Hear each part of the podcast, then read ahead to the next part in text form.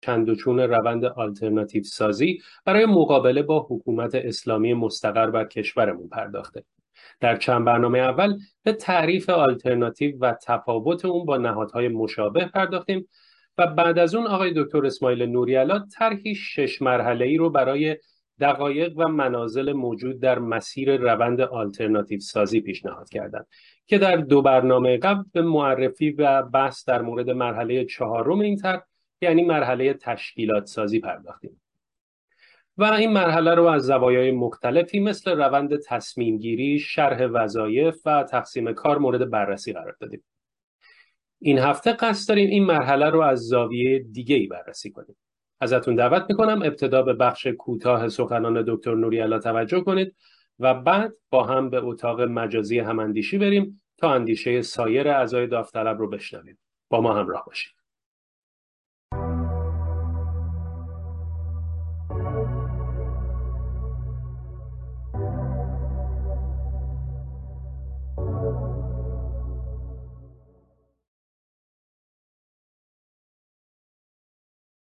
دوستان سلام.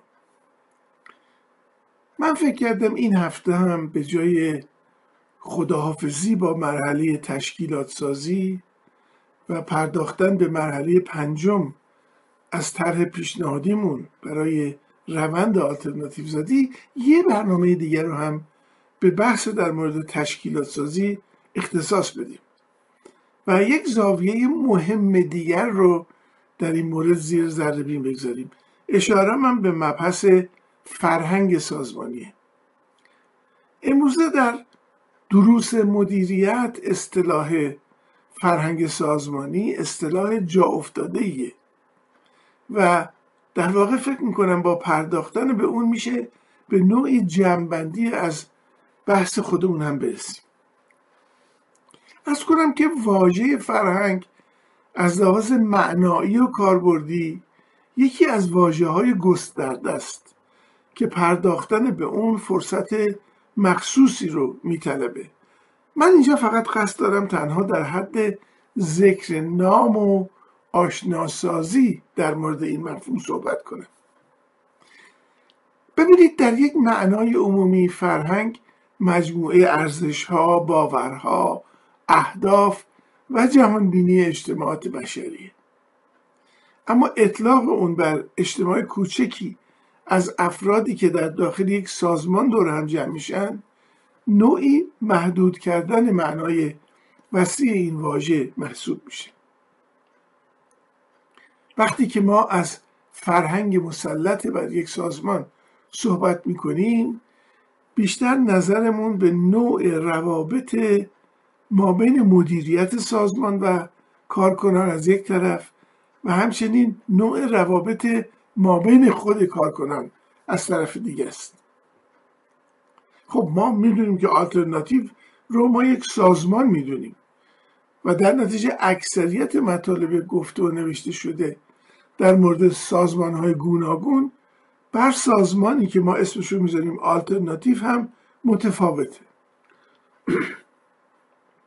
با یک تفاوت. در سازمان هایی که به اعضا دستمزد میدن ما بیشتر از واژه کارکنان اون سازمان استفاده می‌کنیم.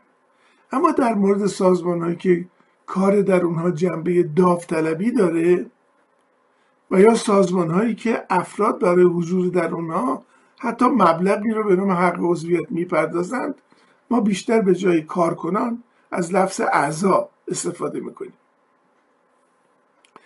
فرهنگ هر سازمان با نوع روابط ما بین اعضا از مدیر گرفته تا عضو ساده در واقع مهمترین عامل تعیین کننده پیروزی یا شکست سازمان هست این امر به خصوص در مورد عضویت های داوطلبانه بیشتر صدق می‌کنه چرا که در سازمان های دیگه اون رشته اصلی که کارکنان رو به سازمان متصل می‌کنه در مرحله اول نیاز اونها به دستمزدی که دریافت می‌کنن.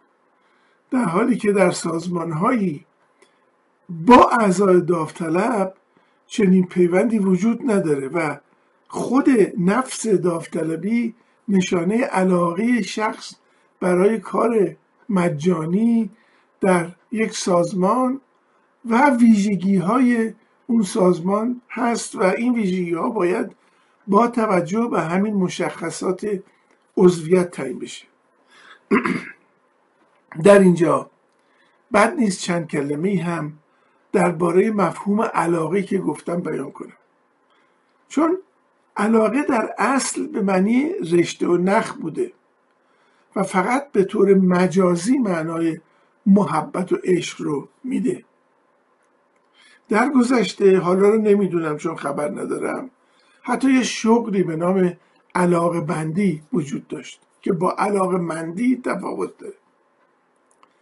که اون شغل مربوط بود به ساختن رشته و نخ و تناب و غیره.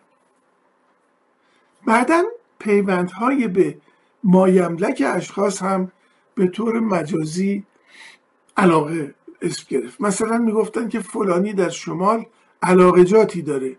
معناش این بودش که در اونجا ملک و املاکی داره و وقتی هم که کسی ملکش رو از دست می‌داد یا ازش می‌گرفتن می‌گفتن طرف مسلوب العلاقه شده. علاقه ازش سلب شده. فرهنگ سازمانی هم در واقع مبحثی است به علاقه یا رشته پیوند اعضای گروه با همدیگه و با خود گروه مربوط میشه و صحبت می‌کنه و در واقع به این مسئله می‌پردازه که چگونه این علاقه رو میشه تقویت کرد یا چه عواملی باعث سلب علاقه میشه. در مورد اجزایی که فرهنگ یک سازمان داوطلبانه رو می‌سازند میشه لیست مفصلی ارائه داد. اما من فکر می‌کنم میشه با اشاره به چند تا از مهمترین اجزای سازنده و به وجود آورنده فرهنگ سازمانی یا همین علاقه میشه اجزای فرعی رو حد زد. از نظر من اولین عنصر اصلی به وجود آورنده فرهنگ سازمانی درک دلایل علاقه برای پیوستن یک عضو به سازمان داوطلبان است. این درک کمک می‌کنه که از همون ابتدا معلوم باشه که آیا شخص داوطلب به جای درستی آمده و اهداف سازمان رو قبول داره و کوششهاش برای تحقق اهداف به استحکام پیوند او با سازمان کمک می‌کنه یا نه؟ خب بدیهی عضوی که از این فیلتر بگذره به طور بالقوه یک عضو پایدار برای سازمان خواهد بود. دومین عنصر توجه به اعتماد. اگر اعتماد در کارکنان دستمزدبگیر یک سازمان غیر داوطلبان از بین بره اتفاقی که میفته اینه که اشخاص یا کارکنان نسبت به سازمان بی تفاوت میشن و رابطهشون در حد نیازشون به دستمزدشون تقلیل پیدا می‌کنه. اما در سازمان های داوطلبانه که رشته ای جز علاقه و اعتماد شخص به سازمان وجود نداره سلب اعتماد بلافاصله موجب جدایی عضو از سازمان میشه. این امر به خصوص در مورد رابطه اعضا با مدیران سازمان صادقه. چرا که اعتماد در این سازمان ها چیزی نیست جز باور به اینکه مدیریت سازمان و اعضایش رو صمیمانه در راستای اهدافی که همه رو گرده هم آورده اداره میشه. پس فرهنگ اعتماد آفرین و فرهنگ بی اعتمادی آفرین یا فرهنگ بی تفاوتی آفرین روبروی هم قرار دارن.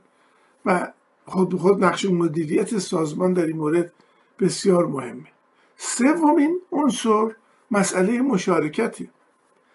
فرهنگ درست سازمانی بر این اساس ساخته میشه که اعضا صاحبان همسرنوشت یک سازمان هستند و هر کدومشون به سهم و توان خودشون در پیروزی شرکت یا در پیروزی اون سازمان هم شراکت دارن هم مالکیت دارن.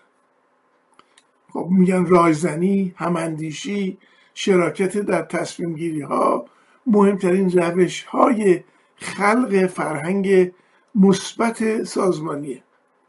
حال که فرهنگ های مبتنی بر سلب شراکت و علاقه و بیگانه سازی اعضا موجب قطع ارتباط عاطفی اونها با سازمان و با مدیریت و با دیگر اعضا میشه. چهارمین عنصر داشتن یک سیستم قدردانی در برابر شراکت و فعالیت اعضای. مدیران سازمان در هر قشری که از سلسله مراتب هستند باید به اعضا نشون بدن که قدر حضور و فعالیت و دهش اونا رو می‌دونن. توجه کنیم که علاقه رو حتی لزوما نمیشه با پرداخت پول خرید یا تقویت کرد. قدردانی یکی از مهمترین پالاش ها به خصوص پاداش ها به خصوص در سازمان های داوطلبان است. در این مورد نیز بی و ناسپاسی نسبت به کار اعضا باعث قطع علاقه و پراکنده شدن اونها میشه. و بالاخره پنجمین عنصر کوشش برای برقرار بودن روابط دوستانه و همکارانه در بین اعضای در یک تصور ما قبل مدرن اغلب مدیران از برقرار شدن روابط افقی بین اعضا راضی نبودن و ارتباط تک تک اعضا با خودشون رو اهمیت می‌دادن. اما امروزه مفهوم کار تیمی که هم شامل تقسیم کار و هم متضمن همکاری های تکمیلی بین اعضا است باید در فرهنگ سازمانی به عنوان یک اصل وجود داشته باشه. نبودن رشته های الفت و دوستی بین اعضا که ناشی از یک نظام مدیریتی دیکتاتور معاب و تمامیت خواه هست کاملا با کار تیمی تنفر داره. باری همونطور که گفتم میشه این لیست رو ادامه داد. اما اگر به گوهر فرهنگ های مثبت یا منفی سازمانی توجه کنیم خواهیم دید که اصل مسئله ایجاد و پایدار کردن رشته های علاقه اعضا به یکدیگر به مدیریت و به خود سازمانه. در نتیجه حرف آخرم اینه که پاره شدن رشته و علاقه در اعضا یک سم کشنده که هر سازمان داوطلبانه ای رو از درون میپاشونه. خیلی متشکرم.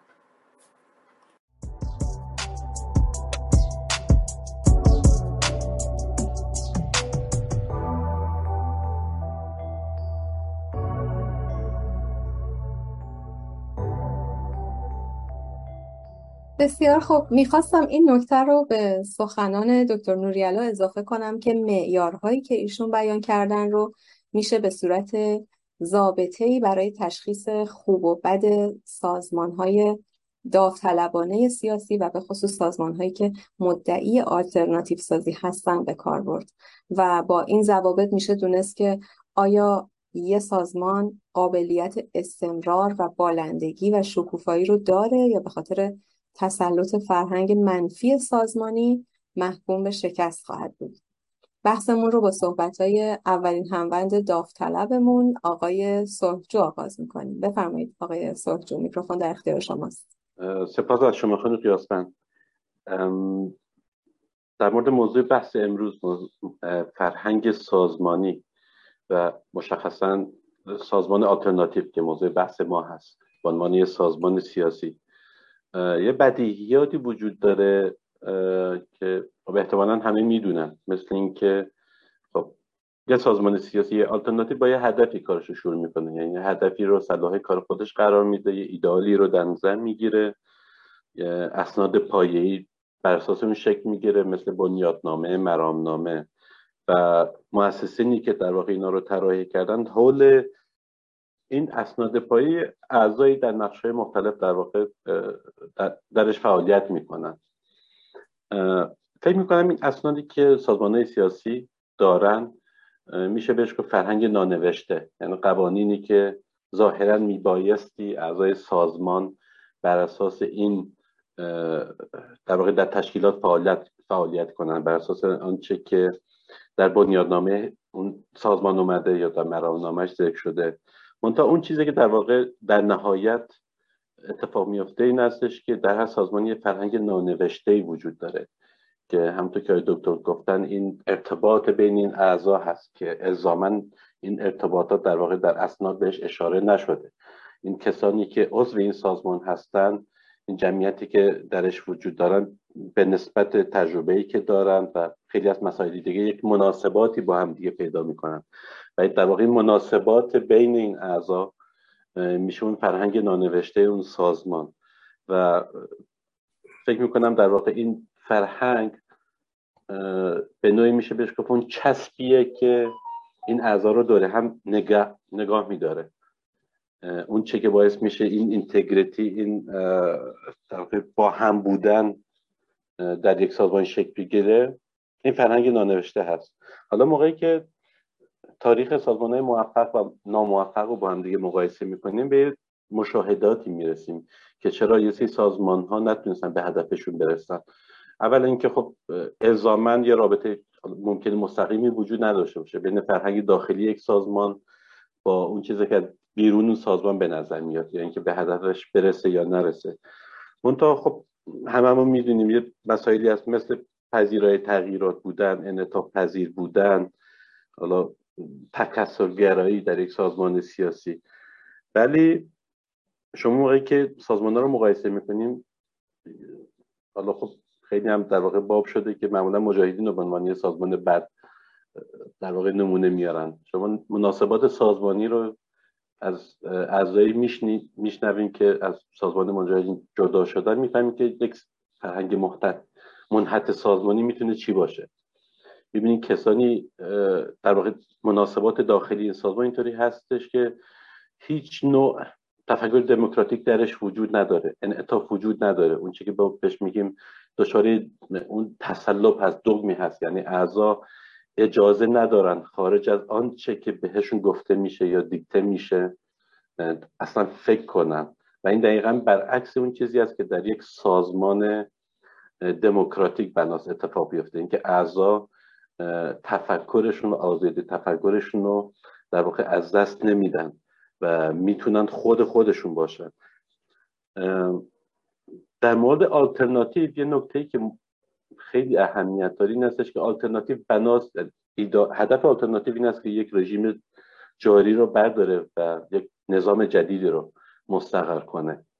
فکر می‌کنم فرهنگ درون یک سازمان آلترناتیو نمونه و گویای آنچه هست که در واقع در پشت قضیه این آلترناتیو می‌خواد در کشور ایجاد کنه. شما اگه بیشتر سازمان های آلترناتیو رو که نگاه می‌کنین مرامنامه ها که نگاه می‌کنین به اصولی معتقدن مثل دموکراسی مثل تکسر گرایی شایسته سالاری حاکمیت ملی. اینها رو اگه ترجمه کنیم در فرهنگ درون اون سازمان می‌بینیم که در واقع یک ما به مثال یک به یک وجود داره. مثلا موقعی که یه سازمان ادعا داره که می‌خواد که دموکراسی رو در ایران جاری کنه درون این سازمانه که نگاه می‌کنیم می‌بینیم که آیا منش دموکراتیک در فرهنگ این سازمان و در بین اعضا جاری هست؟ آیا اعضا آزاد هستند که تفکرات خودشون رو با دیگر اعضا در واقع به اشتراک بذارن و آیا این اشتراک تفکر قبول میشه در سازمان یا اینکه نه؟ باش برخورد میشه. اینجاست که شما منش دموکراتیک درون سازمان رو می‌بینید. یا شایسته سالاری. یک آلترناتیو موقعی که ادعا داره می‌خواد که شایسته سالاری رو در کشور ایجاد کنه درون سازمان رو که نگاه می‌کنید باید ببینید که آیا این مناسبات سازمانی به صورت باندبازی هست؟ پس یه سری از روز اول در واقع کنترل این حزب یا سازمان یا حالا آلترناتیو که ما در صحبت می‌کنیم در اختیار دارن و حاضر نیستن پس به هیچ قیمتی اونو به دیگر اعضا تفیز کنن یا اعضا رو در تصمیم گیری در واقع مشارکت بدن. یعنی این شایسته سالی رو تونستن در سازمان خودشون در واقع جاری کنن. و مورد بعدی حاکمیت ملی. این اگه ترجمه کنیم به فرهنگ درون سازمانی فکر کنم تعلق سازمانی هست. آیا فضای درون سازمان اینطوری هست که اعضای سازمان تعلق خاطر داشته باشن و این سازمان از خودشون بدونن و فکر کنن قسمتی هستن از این کلیت بزرگ و نقش مثبتی دارن درون یا اینکه نه همطور که گفتم یه سری هستن که در واقع این سازمان رو کنترل می‌کنن و یه سری اعضا صرفا به صورت سوری در واقع عضوش هستن. تمام این مفاهیمی رو که یک سازمان سیاسی و مشخصا آلترناتیو ادعا داره میبایستی در درون خودش به نوعی اونها رو اجرا کنه و نمونه باشه از اون چه که می‌خواد بعدا در یک کشور در راه اون رو پیاده سازی کنه. و نکته آخر هم فکر کنم فراهم کردن امکان شکوفایی هست. همیشه ما گفتیم که به عنوان حزب سکولار دموکرات که یکی از بزرگترین کارهایی که یک حکومت سکولار دموکرات می‌تونه انجام بده فراهم کردن امکان شکوفایی هست برای شهروندان. در اون سازمان هم همینطور هست. یک سازمان میبایستی بتونه برای اعضاشون شکوفایی رو در واقع امکانات شکوفایی فراهم کنه. اعضا بتونن از یه جای شروع کنن و این قابلیت رو داشته باشن با پیشرفتشون در واقع در اون سازمان آلترناتیو یا هر سازمان سیاسی قابلیت هاشون رو نشون بدن و در واقع بیشتر مفید واقع بشن در سازمان. صحبت هم اینجا تموم می‌کنم که تاریخ ما پر از سازمانهایی هستش که در کارشون شکست خوردن و سازمانهایی که موفق شدن. مخصوصا در امر آلترناتیو. ولی فکر می‌کنم فارغ از اینکه آیا یک آلترناتیو بتونه کارش رو انجام بده موفق بشه یا موفق نشه اون چه که بعدش باقی میمونه فرهنگ در سازمانی هست. اینکه تونسته آیا کادری رو کادری رو در واقع تربیت کنه شاید در سازمان های دیگری در بعدا یه جای دیگه در واقع مفید واقع بشن و این یعنی مثل یک دانشگاه می‌تونیم تصور کنیم. فکر کنم یک حزب سیاسی یک دانشگاه سیاسی هست. و آلترناتیو خب خیلی خیلی فکر مرحله بالاتری است یک حزب سیاسی هست. بنابراین فارغ از اینکه در واقع به هدفش می‌رسه یا نه فکر کنم این فرهنگ سازمانی هست که در نهایت میمونه. و فارغ تحصیلان این دانشگاه بعدا مشخص میشه که چه چیزی در این دانشگاه یاد گرفتن. ممنون. سپاسگزارم. آقای بیژن آتشین جان بفرمایید خواهش می‌کنم.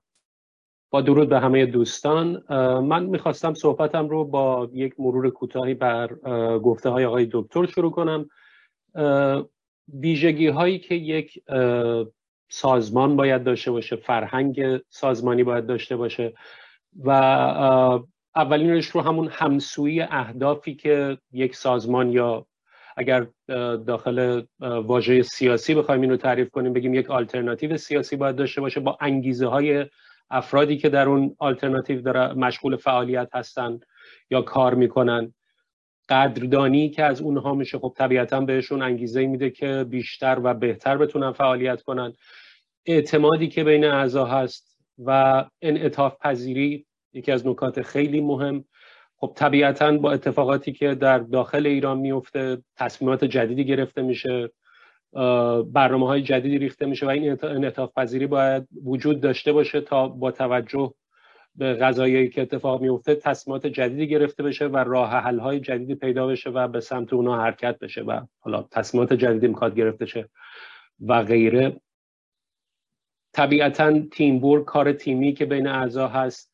و وجدان کاری که وجود داره یا به عبارت دیگه بگیم راست کرداری که وجود داره یک جوی که دروغ بین اعضا نباشه با هم بتونن به رک و صاف و مستقیم برخورد کنن صحبت کنن و کار کنن تا به اون هدف غایی که می‌خوان برسن. همه اینا رو ما در داخل یک آلترناتیو سیاسی وقتی قرار بدیم تقریبا یک شکل مشابهی با یک شکل یک سازمان میشه. و بقیده من نقش اون لیدر نقش اون کسی که می‌خواد رهبری کنه باید اینجوری باشه که بتونه این فرهنگ سازمانی رو بهتر کنه بهبود ببخشه. چون طبیعتا فرهنگ سازمانی یک سری نوشته یک سری قانون نیست. مثل مثلا یک سازمانی مثل مجاهدین خلق که یک سری قوانین دارن حتما باید اینها اجرا بشه. اون رو ما واقعا نمی‌تونیم اسمش فرهنگ سازمانی بذاریم. یا اگرم فرهنگ سازمانی بذاریم یک فرهنگ سازمانی که مثل یه آب برکه میمونه که راکد خب طبیعتا هیچ کاربردی نخواهد داشت. و فرهنگ سازمانی واقعا یک آب راکد نیست و همیشه در حال تغییر کردن و تغییر کردن و به کار یک رهبر اینه که این تغییر رو به سمتی ببره که به اهداف اون سازمان نزدیک باشه. من صحبتم رو با یک نقل قول به پایان می‌برم که تعریف فرهنگ سازمانی این هست که فرهنگ سازمانی مثل سیستم دفاعی بدن میمونه. متشکرم. خیلی ممنون. من وقت گرفتم که خدمتون ارز کنم. حتما فرهنگ واژه فرهنگ یک مفهومی است که شامل ارزش های اجتماعی و هنجارهای هنجارهایی میشه که در یک ملت رایجه.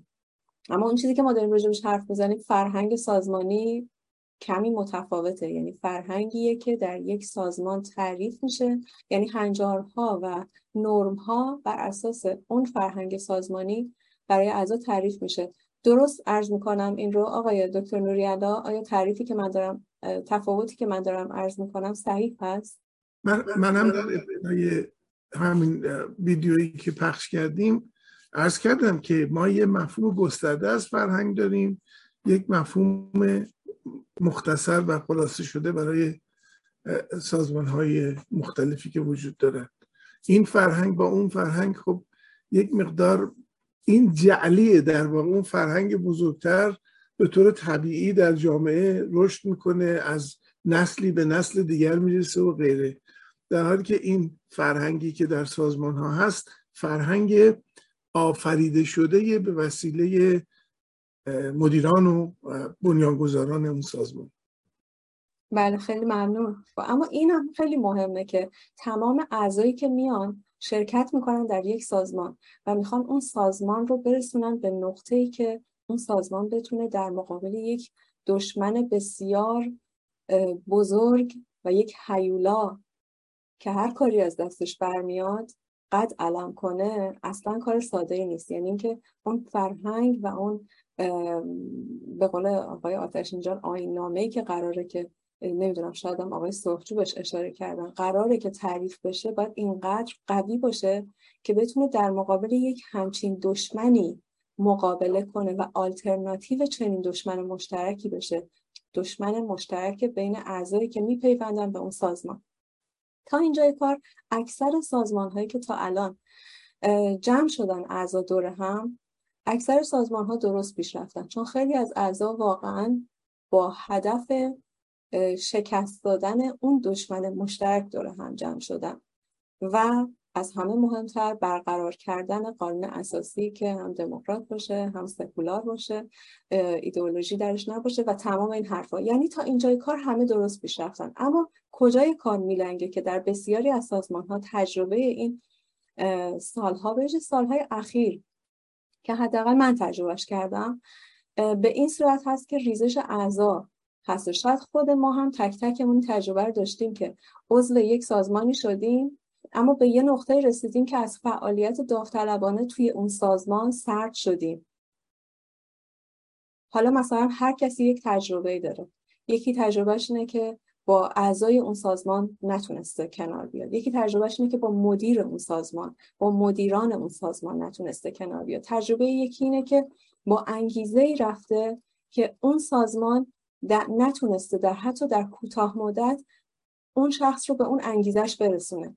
انگیزه های اعضایی که میان داوطلب میشن خیلی اهمیت داره. اگر خاطرتون باشه در مورد همسویی یا خانم فرزان به اسم هماندیشی تعریفش کردن اهداف سازمانی که همین الان آقای آتش اینجا هم بهش اشاره کردن خب این رو که مطرح کردیم دوستان لطف کردن توضیحش دادن. در مورد فرهنگ قدردانی آقای دکتر به طور کامل توضیح دادید. من می‌خوام راجع به انگیزه های اعضایی که میان عضو میشن صحبت کنم. بعضی هستن میان برای که برای جامعه ایران یک کار نیک انجام بدن میان و واقعا با همین انگیزه میان. خب می‌خواد کار خوبی برای جامعه انجام بده. یکی دیگه اومده اومده دنبال اینکه دوستان بیشتری پیدا کنه. واقعا توی اپوزیسیون خارج از کشور این موضوع هست. تنهایی افراد پیدا نکردن جمعهای قابل اعتماد ایرانی که از لحاظ فکری هم فکر باشن از نظر باور هم فکر باشن خیلی سخته. یه عده میان به دنبال دیدگاه جدید هستن. اومدن با امور سیاسی آشنا بشن با مفاهیم سیاسی آشنا بشن. یه عده ممکن اومده باشن چون خارج از کشوره برای اینکه کیس پناهندگیشون رو فقط بگذرونن. اومدن فقط کیسشون رو بگذرونن برن. یعنی باید اون کسی که میاد می‌خواد عضو بشه باید ترسی از این موضوع نداشته باشه که انگیزه هاش رو به طور دقیق بگه. و اگر هم ترس داره و نمیگه باید در مدت آزمایشی این انگیزه ها مورد بررسی دقیق توسط افراد معتمدی که با هم دیگه جلسه می‌ذارن و راجع به موضوع حرف می‌زنن نه با قضاوت و احتمالا زیر سوال بردن اون شخص. مورد بررسی قرار بگیره. از اون مهمتر تجربه به من ثابت کرده که عده زیادی میان برای اینکه کسب قدرت کنن تبدیل بشن به یک شخصیت سیاسی مطرح. خب چه اشکالی داره؟ بعضیا به این هدف میان. یعنی مهم اینه که این انگیزه هست. وقتی یک بخشی یا یک قسمتی در هر سازمانی به ویژه اون سازمانی که می‌خواد برسه به نقطه‌ای که با قدرت در مقابل اون دشمن سهمگینی که گفتم عمل کنه خیلی اهمیت داره که یک بخشی رو ترتیب بده برای اینکه به اون شخص این اطمینان رو بده که آقای ایکس خانم ایگرگ برداشتمون اینه که شما می‌خواید تا این بخش از قدرت برسی ما فقط انقدرش رو می‌تونیم برای شما تامین کنیم. بنابراین شما می‌تونی تشریفتو ببری یا می‌تونی بمونی. خیلی صحبت دارم ولی دوست دارم که صحبت بقیه دوستان رو هم بشنوم. بنابراین وقت رو میدم به خانم شبنم بدری. بفهمید خانم خواهش می‌کنم خانم بدری. سپاسگزارم خانم قیاسمند. خسته نباشید. اولین نکته که در مورد فرهنگ سازمانی می‌خوام بگم این عبارت به نظر مختصر و مفید و جالبه. اینکه برخی کارشناسا تو این حوزه ادعا می‌کنن که فرهنگ سازمانی در واقع شخصیت اون سازمان هستش. خب فرهنگ سازمانی تاثیر می‌ذاره روی عملکرد رفتار و حتی کلماتی که اعضای اون سازمان که حالا ما داریم در مورد آلترناتیو صحبت می‌کنیم و یه آلترناتیو رو یک سازمان در نظر می‌گیریم. خب تاثیر می‌تونه بذاره حتی بر عباراتی که اعضای اون سازمان به کار می‌برن برای توصیف مردم با باورهای مختلف قومیت های مختلف و غیره و غیره. ادبیاتی که به کار می‌برن وقتی که بحث, های بحث سیاسی می‌کنن در مورد مسائل مختلف. این فرهنگ اون سازمان می‌تونه روی تمام این موارد تاثیر بذاره. مردم نیاز دارن که حداقل از طرف کسایی که ادعا می‌کنن که مخالفان اون رژیم هستن محترمانه مورد خطاب قرار بگیرن. این مردم می‌تونن باورهای مختلفی داشته باشن ولی بایستی که محترمانه مورد خطاب قرار بگیرن. مطلب دیگه که به ذهنم می‌رسه این هستش که ما الان داریم در دوره زندگی می‌کنیم که چند سالی هست که سازمان های مختلف وقتی که حتی فرم ها رو آماده می‌کنن توی گزینه هاشون به این اکتفا نمی‌کنن. حالا به ذکر کلمه خانم و آقا سعی می‌کنن که پیشبندهای دیگر رو هم پیشنهاد بدن یا حداقل به عنوان جای خالی ارائه بدن برای اینکه توجهشون رو نشون بدن به افراد مختلف حالا ترنس ها غیره و غیره. تو این دوره داریم زندگی می‌کنیم. این مسائل رو می‌بینیم ولی هستن در بین ما ایرانیان. کم نیستن. حتی در بین مخالف های رژیم که دارن فعالیت می‌کنن و ادعا می‌کنن که یکی از اهدافشون این هستش که در ایران ما تصاوی حقوق زن و مرد داشته باشیم. همین افراد توهین های جنسی رو هم به کار می‌برن. خوبه که ما حالا سعی کنیم جوری فرهنگ سازمانیمون رو به خصوص در مورد آلترناتیو تعریف کنیم و به کار ببریم که منجرش ایرانی های بیشتری فعالیت بکنن. در این سازمان هم فعالیت بیشتر و هم فعالیت مفیدتر. نکته دیگه که می‌خواستم اشاره بهش بکنم این هست که در حالا برنامه های گذشته راجبه تصمیم گیری در حالا تشکیلات صحبت شد. فکر می‌کنم یکی از عواملی که باعث میشه امید مردم به پیروزی از بین بره و حالا مبارزه هم مخالفای رژیم فکر کنن که فعالیتشون دیگه مفید نیست تصمیم بگیرن فعالیتشون رو کم کنن یا قطع کنن. این هستش که شاید اون حرکت رو به جلو رو در مسیر مبارزه نمی‌بینن. فعالیتشون رو دیگه مفید نمی‌بینن. شاید شکست های پی در پی که سازمان های سیاسی تو این سالها دیدن باعث شده که تمایل افراد کم بشه. حالا غیر از اینکه هزینه زیادی رو به بار انرژی مبارزه رو کم کرده امید مردم رو پیروزی کم کرده. باعث شده که مردم پیروزی رو خیلی دور ببینن و با هزینه بالا و خب خیلی ترجیح بدن که اوکی بهتر هستش اصلا صرف نظر کنن از فعالیتشون امید زیادی نمی‌بینن. تصمیم گیری که راجبش صحبت کردیم توی یه سازمان خیلی خوبه که جوری انجام بشه که این شکست ها منجر به این شکست های پی در پی نشه.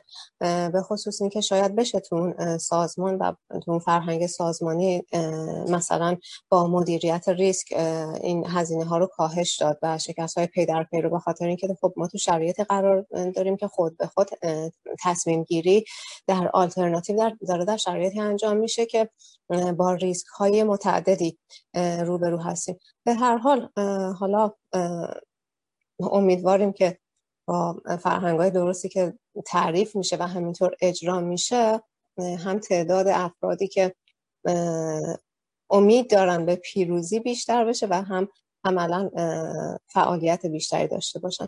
مرسی ممنون. سپاسگزارم. آقای محمد مکرمی بفرمایید خواهش می‌کنم.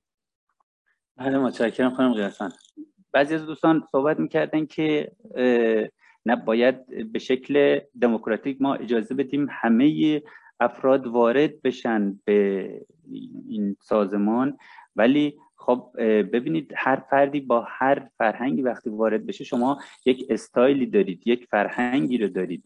وقتی شما فرض کنید الان مثل قضیه مهاجرتی که به خیلی از کشورها شده با فرهنگ مختلف وقتی فرهنگ میان در هر صورت تاثیر می‌ذارن. شما یک فرهنگی رو دارید یک فرهنگی رو که درستش کردید. ما اینجا داریم صحبت از آلترناتیو می‌کنیم. کلی مراحل رو طی می‌کنه تا برسه به یک محصول نهایی که اون آلترناتیو هست. حالا شما فرض کنید تو این روند هی ناخالصی وارد بشه ناخالصی های مختلف وارد. اون نهایتا اون محصولی که در نهایت تحویل داده میشه مطمئنا اون چیزی که روز اول هدف گذاری شده اون نخواهد بود و یک چیز متفاوتی خواهد بود. این نظر من یعنی حالا نظر من که نه نظر صاحب نظران این رو به عنوان اولین معلفه و مهمترین معلفه مطرح کردن که جناب دکترم فرمودن. یک فیلتری باید در ابتدا باشه که اعضایی که در داخل سازمان میشن این تناسب رو داشته باشن. دومیش اعضایی که داخل خارج سازمان داخل سازمان دارن فعالیت می‌کنن باید به نحوی جذب این سازمان بشن و این فرهنگ رو درک کرده باشن که باش واقعا اتقام شده باشن و اینکه این فرهنگ باهاش زندگی بکنن. این رو خارج از سازمان هم تبلیغش بکنن. یعنی بتونن این رو هم انتقال بدن. نه اینکه فقط به صرف اینکه یک یک دستوری هست که اینجا فقط فعالیت بشه و تمام و خارج از این یک سبک و فرهنگ دیگه خارج از سازمان داشته باشین. این معلفی یک سازمان برتر نیست.